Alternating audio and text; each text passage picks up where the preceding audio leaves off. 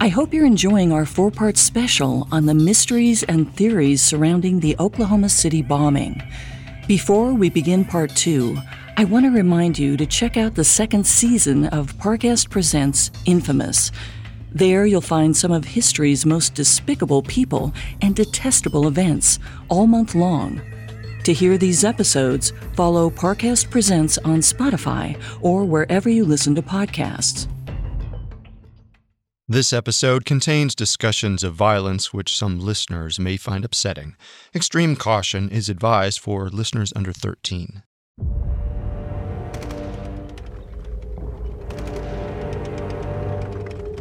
On February 22, 1991, scorching air wafted off the desert sand of Iraq in waves.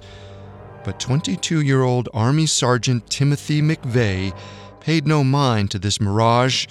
He kept his eyes peeled for enemy combatants. As a gunner in one of the U.S. military's Bradley fighting machines, his job was to identify and neutralize threats as quickly as possible a job he took very seriously. As McVeigh scanned the horizon through the viewfinder, he suddenly caught sight of a flash of light from enemy fire. He zeroed in on the target, which was more than a mile away, his hand ready on the trigger. When the Iraqi soldier made the mistake of popping his head above ground, McVeigh saw his opportunity and fired. The powerful 25 millimeter round hit the soldier directly in the chest, vaporizing his entire upper body on impact. A second Iraqi soldier, standing too close to his comrade, was taken out by shrapnel and dropped to the ground. This incredible shot was Timothy McVeigh's first taste of dealing out death, but it would be far from his last.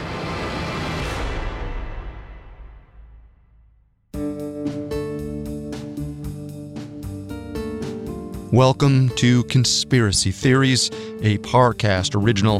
I'm Carter Roy. And I'm Molly Brandenburg. Normally, we take things story by story, conspiracy by conspiracy. But in these four episodes, we'll be doing something a little different. We're going to deep dive into one devastating moment in U.S. history the Oklahoma City bombing on April 19, 1995. At the time, it was the worst terrorist incident on American soil, and it changed the social landscape of the country forever. In this episode, we're going to take an in depth look at the bomber himself, Timothy McVeigh, and try to understand what motivated him to commit such an atrocious act. Next week, we'll track the fallout and investigation of the most devastating act of domestic terrorism in American history.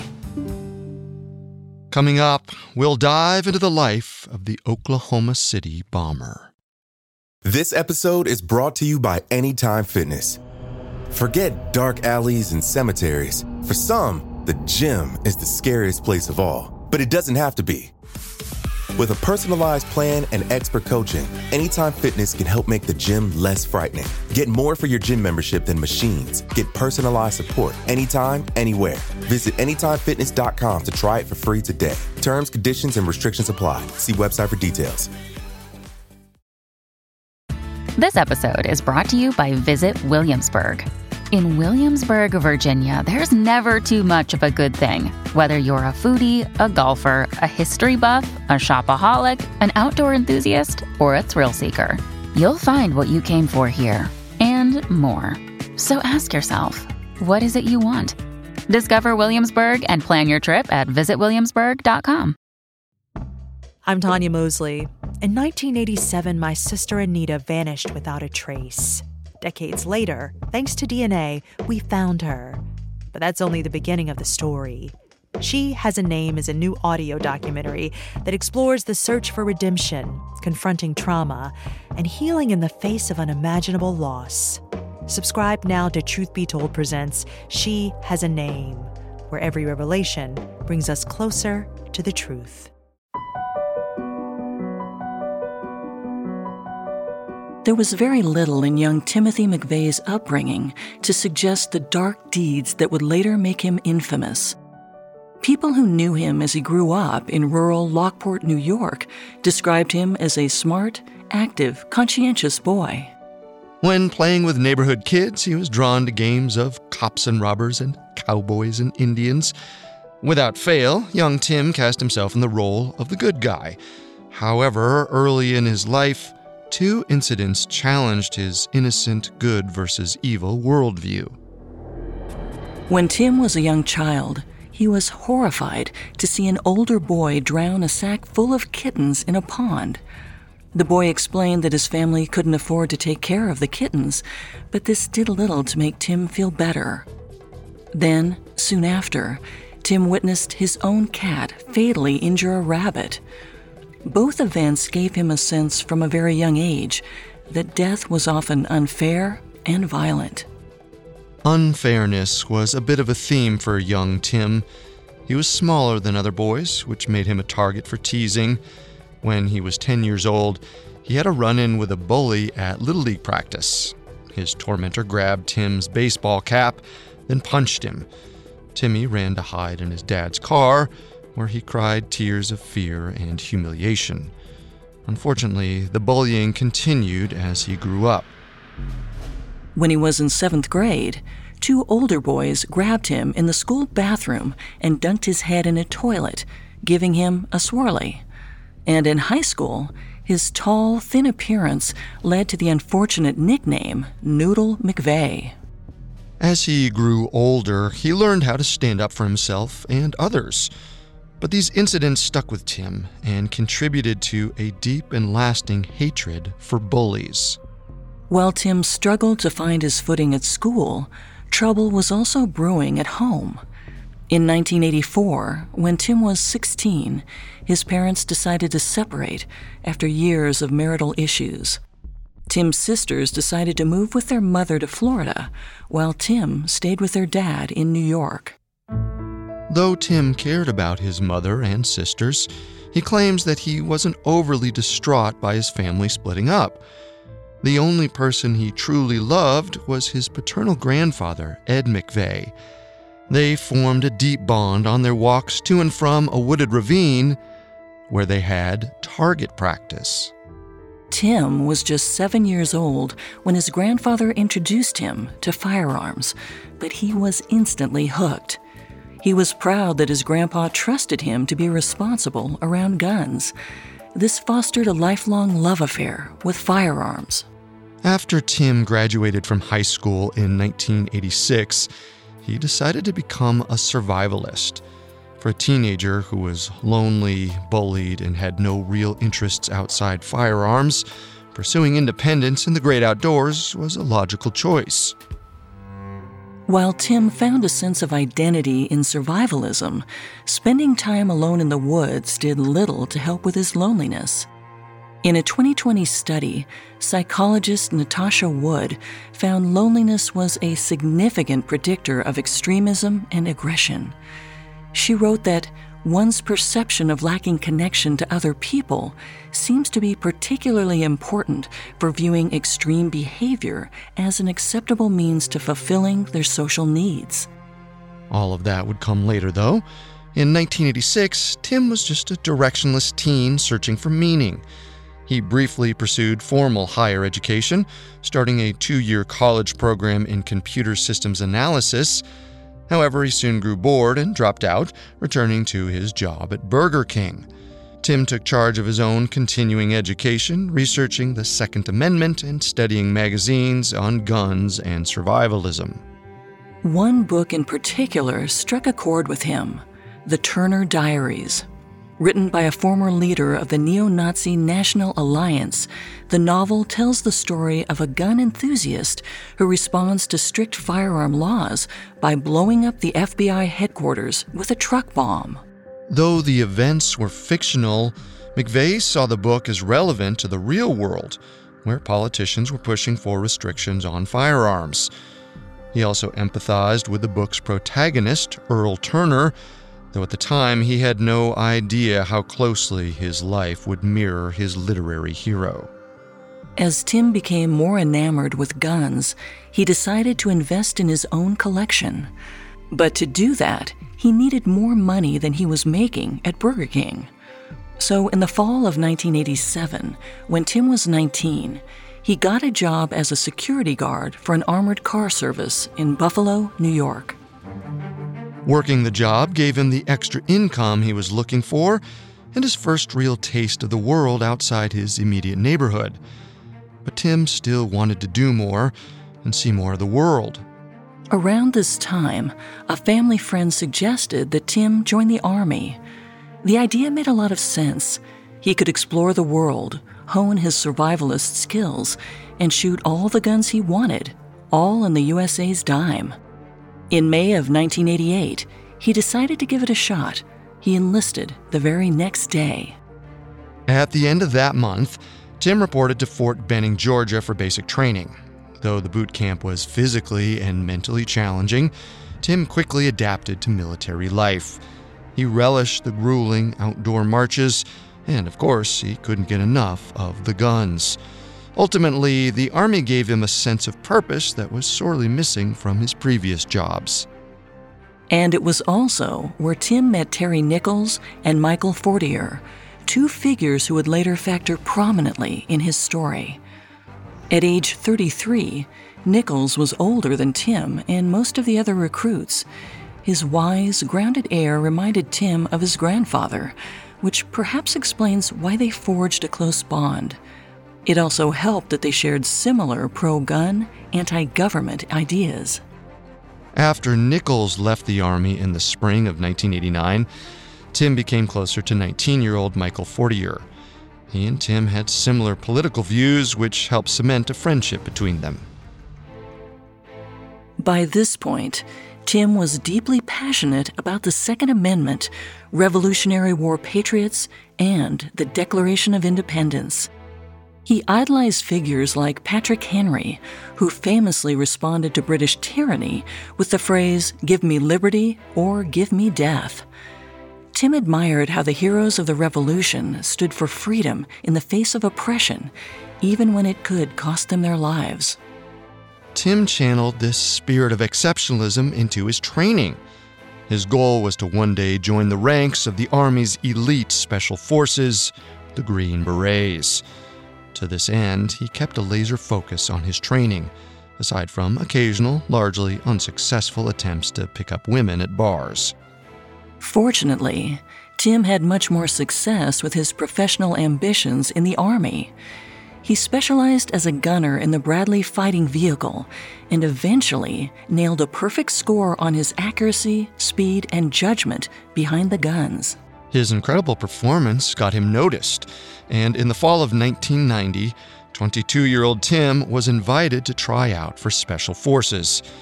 It seemed like his dream was going to come true and on an expedited schedule. But just a few weeks before Tim's tryout, his hopes were dashed by a dramatic change of plans. War erupted in the Middle East. Tim and his platoon were shipped off to fight in the Persian Gulf against Saddam Hussein. Tim had enlisted to protect the United States. He didn't relish going into combat to settle a dispute between two faraway foreign countries, but personal feelings aside, February of 1991 found Tim stationed on the southern border of Iraq, serving through the early days of Operation Desert Storm. On just the second day of the operation, Tim made an incredible shot from his Bradley. From a distance of over a mile, he took out not one, but two enemy combatants with a single shot. The strike solidified his reputation as an exceptional marksman and earned him several commendations. But McVeigh felt conflicted about taking two human lives. Years later, in an interview with Lou Michel and Dan Herbeck, Tim reflected on his mixed feelings. When I took a human life, it taught me these were human beings, even though they speak a different language and have different customs. The truth is, we all have the same dreams, the same desires, the same care for our children and our family. These people were humans like me at the core. In light of this revelation, the reality of the war was even more grim. Tim saw dead bodies of Iraqis daily, some corpses grotesquely maimed by battle, and others rotting in the desert sun. But in late March of 1991, he earned a reprieve. He was summoned to return to the States and try out for the Special Forces. Unfortunately, though, he struggled with the trial from the very beginning. Tim had come straight from the front lines, where he'd been broken down physically and mentally. He pushed himself through two days of grueling challenges, but finally, after barely completing a punishing six mile march, he had to withdraw. His dream of becoming a Green Beret would not come true. Humbled, Tim returned to Fort Riley in Kansas, where his fellow soldiers noticed a change in him. Where before he was eager and enthusiastic about the military, now he seemed jaded and bitter. Tim increasingly resented that the country he was fighting for was undermining its citizens' Second Amendment rights. In his mind, the U.S. government and military had become bullies, which he detested. In late 1991, Tim came to a crossroads. His battalion commander personally requested him as his gunner, which was a great honor. But Tim couldn't accept the offer. He could no longer be a part of the Army. His heart just wasn't in it.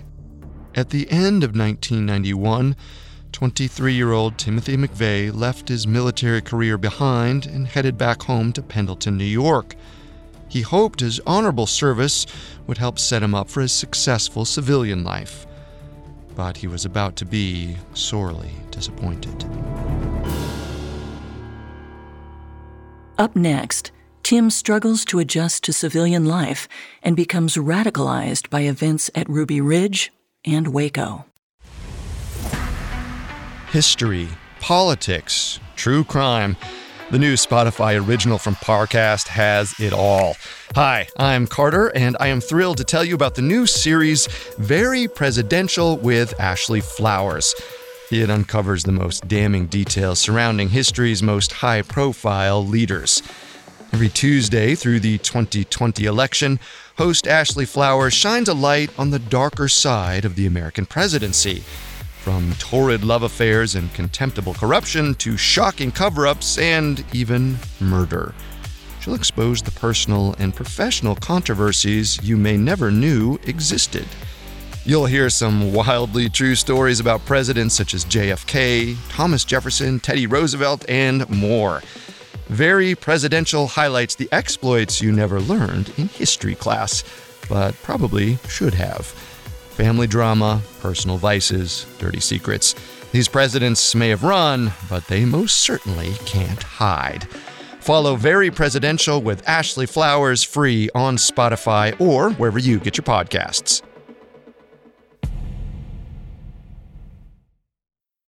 This episode is brought to you by Anytime Fitness. Forget dark alleys and cemeteries. For some, the gym is the scariest place of all, but it doesn't have to be. With a personalized plan and expert coaching, Anytime Fitness can help make the gym less frightening. Get more for your gym membership than machines. Get personalized support anytime, anywhere. Visit AnytimeFitness.com to try it for free today. Terms, conditions, and restrictions apply. See website for details. Now, back to the story. After serving in the Gulf War, 23 year old Timothy McVeigh found himself increasingly disillusioned with the U.S. Army and federal government as a whole. He left the military in late 1991 and returned to his hometown in rural New York.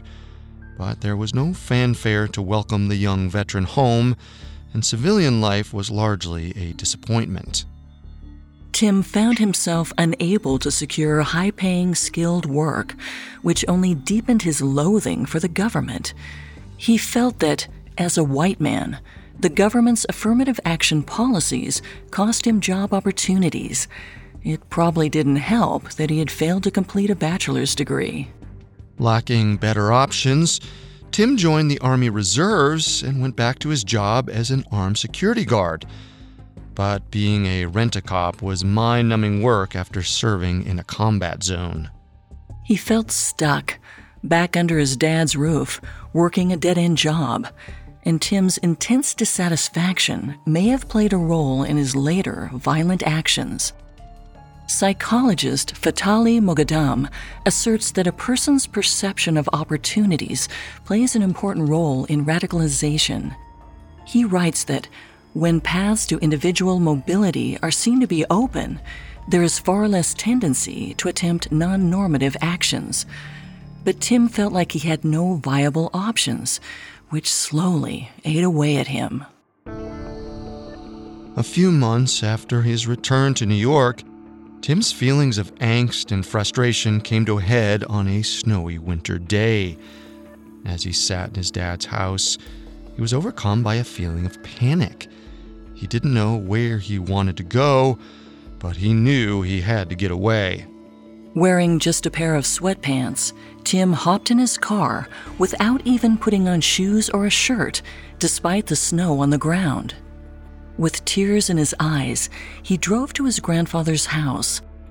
Ed McVeigh was Tim's rock, the man who first took him shooting, sparking a lifelong affinity for guns. As soon as Ed opened the door, he realized his grandson was dealing with some heavy emotions. Tim took refuge in his grandfather's house while his thoughts went to dark, self destructive places. He considered suicide but decided against it, not out of fear or regard for his own life, but because he didn't want to cause his grandfather undue pain. After this dark episode, Tim pulled himself together and went back to his unfulfilling life. But in late May of 1992, he made a change. He resigned from the Army Reserves. After seeing gun control measures like the Brady Bill proposed in Congress, Tim believed the government was planning to slowly erase its citizens' rights to bear arms. And as a lifelong gun enthusiast, he could no longer be a part of an institution he actively despised. In the summer of 1992, Tim's worst suspicions were confirmed by the events that took place at Ruby Ridge. As we covered in the previous episode, a federal raid of Randy Weaver's remote Idaho cabin led to an 11 day siege. In the end, a U.S. Marshal was killed, as well as Weaver's wife and 14 year old son. Like his fellow survivalists and gun enthusiasts, Timothy McVeigh was increasingly alarmed by what he saw as government overreach when it came to the right to bear arms. In addition to his unease about the government, Tim still felt unsatisfied and lonely in his own life. He was looking for something, a sense of purpose or meaning, and he couldn't find it in his small town. So, in early 1993, he decided it was time for a change. Without a final destination in mind, he packed up his car and took off from rural New York. His first stop was Florida where his mother and sister still lived. Soon after he arrived, he heard about a disturbing event unfolding near Waco, Texas, which had echoes of the violence at Ruby Ridge. As we discussed in Part 1, the ATF attempted to raid the compound of a church called the Branch Davidians, and a tense standoff ensued. Tim began obsessively tracking the developing situation as the standoff stretched over days, then weeks. He decided he had to do more than read and watch the news about Waco. He had to go there and see it for himself. So Tim loaded up his car with anti government literature and bumper stickers and started driving to Texas.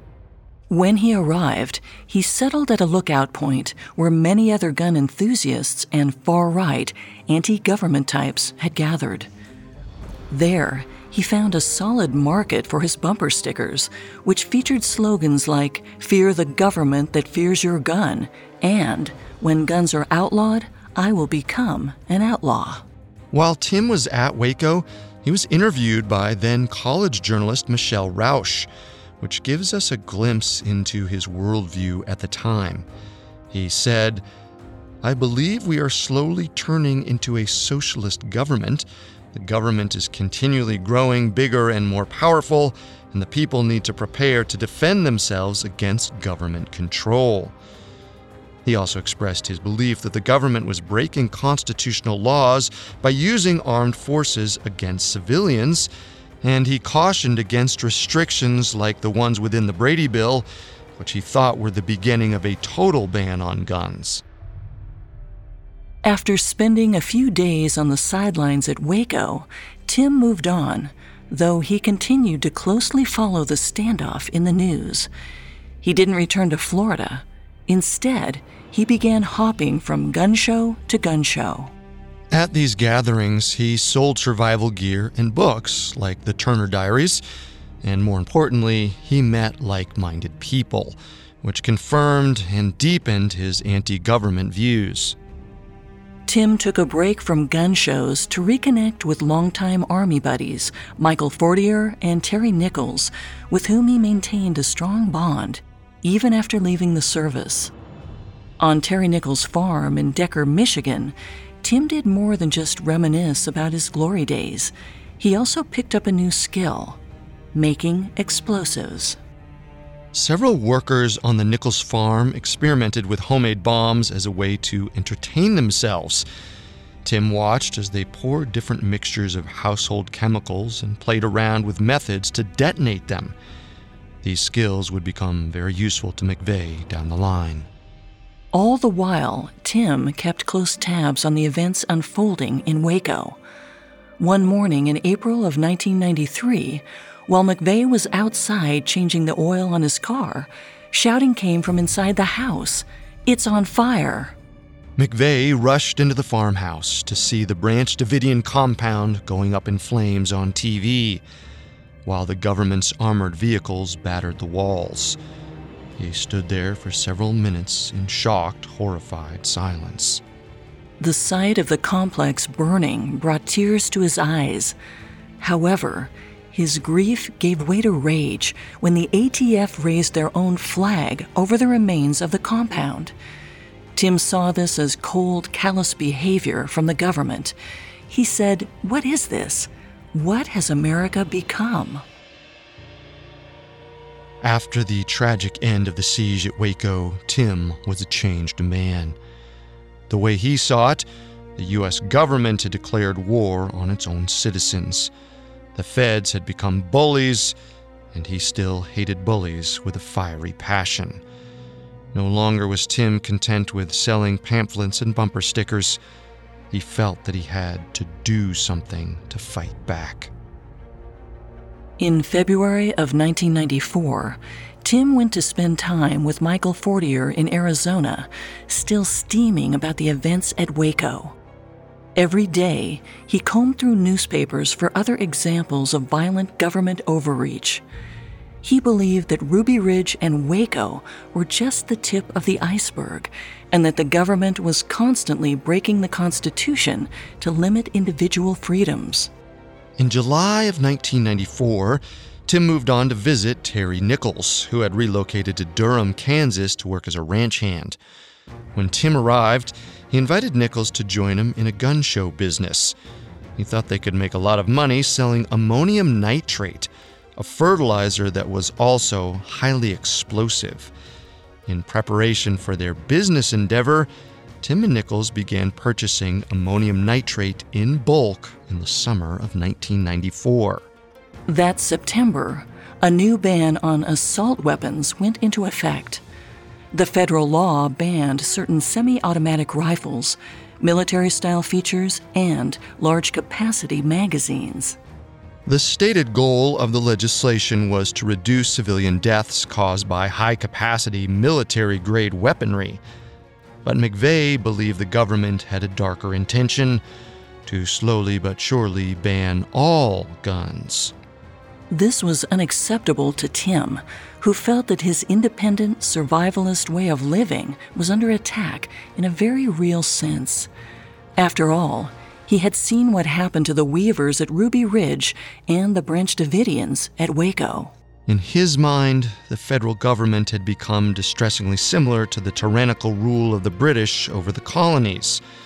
Just like the Revolutionary War heroes he so admired, he felt the time had come for him to take action and throw off the yoke of oppression. He decided to show the government that there were consequences for their actions by committing a major violent act against them. He didn't know yet what it would be, but he knew it would be big. Coming up, Timothy McVeigh plans and executes the most deadly domestic terrorist attack in American history. Now, back to the story. In September of 1994, 26 year old Timothy McVeigh made up his mind to commit a drastic act of violence against the United States government. As a lifelong gun enthusiast, he was disturbed and enraged by the tragedies at Ruby Ridge and Waco. He believed the government had gone too far. Something had to be done to stop them. That fall, Tim left Kansas, where he'd been visiting an old Army buddy, 39 year old Terry Nichols. As he sped through America's heartland, the specifics of his plan took shape in his mind. By the time he arrived in Kingman, Arizona, he had a lot to share with his friend, Michael Fortier. Tim shared his plan. He was going to bomb a federal building. And he wanted Fortier to help him. At first, Fortier wanted no part of it, but Tim pressured him to change his mind. The plan depended on him. What Tim was planning was simply too massive to pull off alone. Tim conceived of an improvised explosive device constructed from more than 4,000 pounds of ammonium nitrate fertilizer mixed with roughly one ton of liquid nitromethane, an explosive material used as fuel in drag racing, and about 350 pounds of blasting caps and explosive blasting gelatin. McVeigh just needed to find a way to get his hands on all that material. Naturally, the most highly combustible elements were tightly regulated and difficult to find. So he got creative. On October 2nd, 1994, Tim enlisted help from Terry Nichols to break into a rock quarry in Kansas in the middle of the night. They helped themselves to seven cases of the gelatin explosive and more than 500 electric blasting caps, which contained liquid nitromethane. The last ingredient, ammonium nitrate, was a commercial fertilizer and much easier to come by. In late September and October, Tim and Nichols bought 4,000 pounds of ammonium nitrate using the aliases Mike and Terry Havens. After a few more bulk purchases, they had nearly 5,000 pounds of explosive material.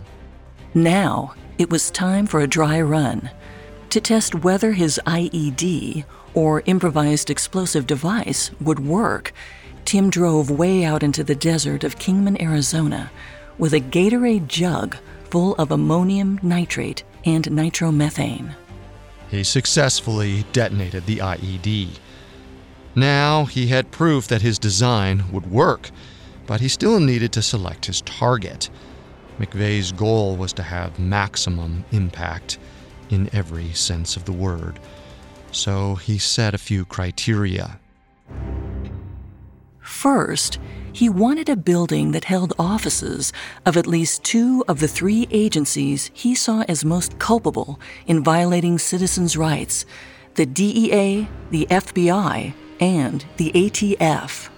It was also of paramount importance that his attack had as high a body count as possible. He believed that was the only way to make the government stop and consider the error of their ways and he reasoned that this was the U.S. government's own policy when it came to military engagements to strike fast and hard to deter any future aggression. So it felt appropriate to turn the government's own tactics back on them. He finally settled on the Alfred B. Murrah building in Oklahoma City. It contained offices of the ATF, DEA, and Secret Service and it would be full of civil servants to give Tim his coveted body count. After weeks of research, Tim presented his plan to Michael Fortier. Tim was going to build his bomb in a large truck, just like his hero Earl Turner did in the Turner Diaries, and he would detonate the bomb on April 19, 1995, the two year anniversary of the tragic conclusion of the Waco siege. April 19th also happened to be 220 years to the day from the Battle of Lexington and Concord, which kicked off the American Revolutionary War. Naturally, Fortier expressed concern over the innocent lives that Tim would be snuffing out, but Tim was unbothered. Authors Lou Michel and Dan Herbeck put it this way in their book, American Terrorist. McVeigh felt his bombing was a necessary act, an act of extremism in the service of liberty. His actions would wipe many innocent people off the face of the earth, but someday, McVeigh was convinced, historians would call him a martyr, maybe even a hero. With his justification firmly in place, Tim continued preparing his attack. Just before Christmas of 1994, he and Michael Fortier drove to Oklahoma City to check out the Murrah building in person. The moment Tim saw the nine story structure, fronted with panes of dark tinted glass, he knew it was exactly what he was looking for. The Murrah building was tall, imposing, and surrounded by a great deal of empty space. He sensed that it would make for dramatic footage and photographs once it had been destroyed.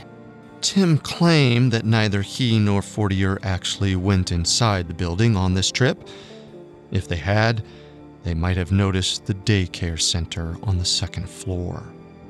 With the materials gathered, the targets selected, and the date scheduled, it was time to mix and assemble the bomb. But at this point, Fortier put his foot down. He couldn't participate in actually constructing the bomb. After all, he had his wife and daughter to think about. Frustrated, Tim left Fortier's home for good at the end of March 1995, with only a couple weeks until the date of his intended attack. He moved into a room in a nearby motel and spent the next 12 days in intense preparation.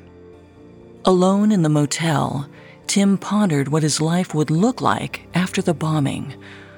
Perhaps he would plan subsequent terrorist attacks, or maybe he would arm himself and lie low, then make a stand when the feds came after him. With his survivalist background, Tim figured he could fend for himself in the desert of Arizona, but even without a firm plan in place, he had to keep moving forward. On April 12th, Tim drove back to Oklahoma City to make sure no new obstacles had gone up in the previous few weeks. They hadn't but he was thrown a curveball from a different direction. Tim's trusty car broke down in Junction City, Kansas. He bought a rundown 1977 Mercury Grand Marquis for $250. He was going to need a getaway car, after all. The next morning, Tim went to Elliott's body shop and filled out the paperwork to rent a 20 foot Ryder truck. He used a fake ID with the alias Robert D. Kling. The following day, Easter Sunday, Tim had planned to drive to Oklahoma City with Terry Nichols to drop off the getaway car. But when the time came, Nichols didn't show up. Enraged, Tim called Nichols from a payphone, screaming threats at the top of his voice until Nichols agreed to come meet him. In separate cars, they drove the five hours to Oklahoma City. Tim parked the getaway car, the Grand Marquis, a few blocks away from the Murrah building. Then he got into Nichols' truck for a tense ride back to Kansas. On Tuesday, April 18th, the day before the bombing was set to happen, Nichols was supposed to meet Tim at their storage unit to load supplies into the Ryder truck. But again, Nichols failed to show up. Angry but undeterred, Tim got to work loading 108 bags of ammonium nitrate onto the truck by himself. Just as he was finishing that arduous task, Nichols showed up. He pitched in with getting the 400 pound barrels of liquid nitromethane up the ramp and into the cargo bay. Once the supplies were loaded, Tim and Nichols headed to an isolated spot in Kansas near Geary Lake. There, they mixed the ammonium nitrate with the nitromethane in 55 gallon barrels. After fitting the barrels in the cargo bay, Tim put together the ignition system. He used two sets of shot cord one two minute fuse and one five minute fuse. He ran the fuses through two holes in the back of the cab so that he could set them off using just a cigarette lighter. The bomb seemed foolproof, but Tim built in one last backup plan. He placed a pile of explosives in the corner of the cargo bay. If push came to shove, he could shoot the truck from close range to detonate them. This maneuver would surely cost him his life, but he felt it was worth it. After the bomb was assembled, Tim parted ways with Terry Nichols and drove south into Oklahoma. He spent the night in the truck parked near a motel. Around 7 a.m., Tim pointed the Ryder truck south and drove to Oklahoma City. He proceeded slowly and carefully, not wanting to risk getting into an accident, or worse, pulled over with over 4,000 pounds of explosives in the back. Tim had planned every aspect of the day down to the T, including his outfit.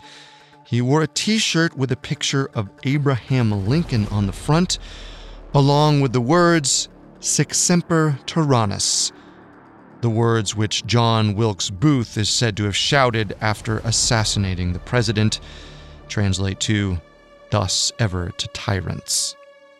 Knowing that he would likely either be caught or killed in the aftermath of his attack, he also carried an envelope full of articles and writings that could communicate his message to the public.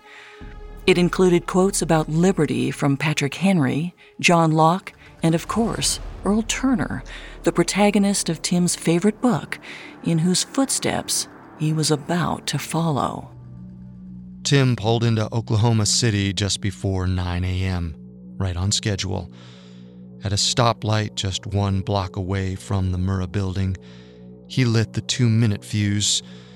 As it burned, the cab began to fill with smoke, forcing McVeigh to lower the window so he could see.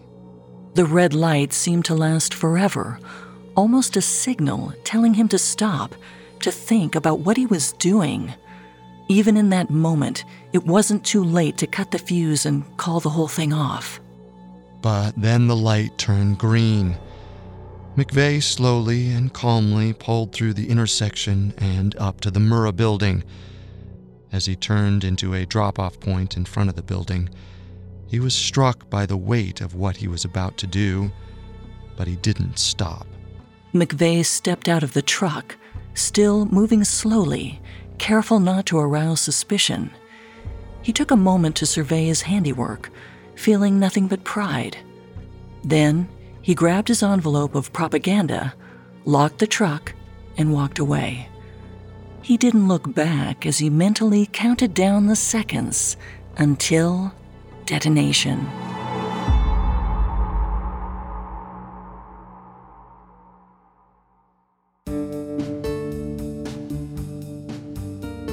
Thanks for tuning in to Conspiracy Theories.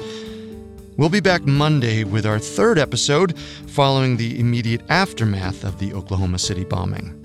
You can find all episodes of Conspiracy Theories and all other Parcast originals for free on Spotify. Not only does Spotify already have all of your favorite music, but now Spotify is making it easy for you to enjoy all of your favorite Parcast originals, like Conspiracy Theories, for free from your phone, desktop, or smart speaker. To stream conspiracy theories on Spotify, just open the app and type conspiracy theories in the search bar. Until then, remember the truth isn't always the best story. And the official story isn't always the truth. Conspiracy Theories was created by Max Cutler and is a Parcast Studios original. Executive producers include Max and Ron Cutler. Sound design by Anthony Valsic, with production assistance by Ron Shapiro, Carly Madden, and Travis Clark. This episode of Conspiracy Theories was written by Nani Okwelagu, with writing assistance by Ali Wicker, and stars Molly Brandenburg and Carter Roy.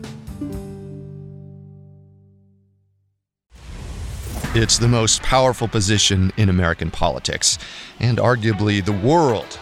But behind the oath to preserve, protect, and defend lie dark secrets posed to leave some legacies in disgrace. Don't forget to check out the new Spotify original from Parcast, Very Presidential with Ashley Flowers. Every Tuesday through the 2020 election, host Ashley Flowers shines a light on the darker side of the American presidency, exposing wildly true stories about history's most high profile leaders. To hear more, follow Very Presidential with Ashley Flowers free on Spotify or wherever you get your podcasts.